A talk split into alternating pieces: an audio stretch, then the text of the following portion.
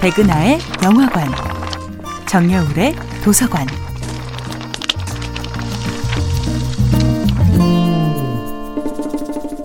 안녕하세요. 여러분과 아름답고 풍요로운 책 이야기를 함께하고 있는 작가 정여울입니다. 이번 주에 만나볼 작품은 켄 리우의 종이동물원입니다. 가족과는 멀어지고 가족 아닌 타인들을 향한 친밀감의 열망이 커지는 것이 타춘기의 특징이 아닐까요? 가족보다 또래 집단의 인정이 중요해지는 시기.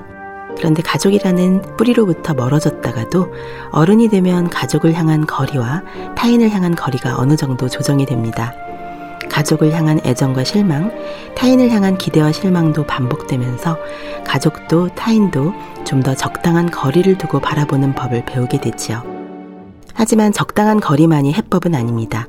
인간은 본능적으로 사랑과 온기를 필요로 하기 때문이죠.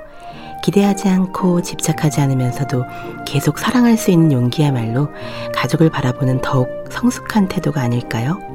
하지만 가족을 계속 멀리하는 상태에서는 가족에 대한 사랑, 자신의 뿌리에 대한 사랑 자체가 식어버리게 됩니다. 종이동물원에는 한 번 가족으로부터 멀어진 뒤 영원히 돌아오지 않기로 작정해버린 소년 잭이 등장합니다. 잭은 중국어를 하는 엄마와 영어를 하는 아빠 사이에서 자랍니다. 어린 시절 엄마는 아들을 향한 무조건적인 사랑으로 똘똘 뭉친 천사의 모습이죠.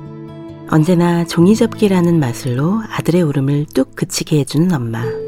엄마의 손끝에서 피어날 기적 같은 종이 동물의 아름다움에 매혹된 아들. 얼마나 완벽한 가족의 이상형인가요? 엄마의 종이 접기는 특별한 힘을 지니고 있습니다.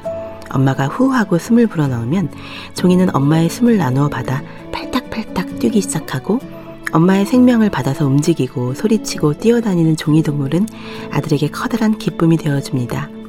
그런데 아이는 커가면서 부모님의 비밀을 알게 돼요.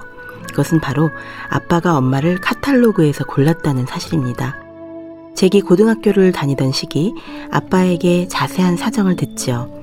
아빠는 1973년 봄에 결혼중개 회사에 가입했고 회사로부터 신부들을 소개하는 카탈로그를 받아서 엄마의 사진을 고릅니다.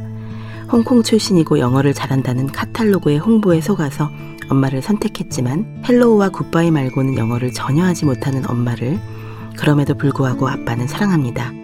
성공한 백인 미국 남성이 영어조차 하지 못하는 중국인 가정부와 결혼하자 주변 사람들의 시선이 곱지 않습니다. 백인과 아시아인 사이에서 태어난 아들 잭의 운명 앞에는 어떤 험난한 운명이 기다리고 있을까요?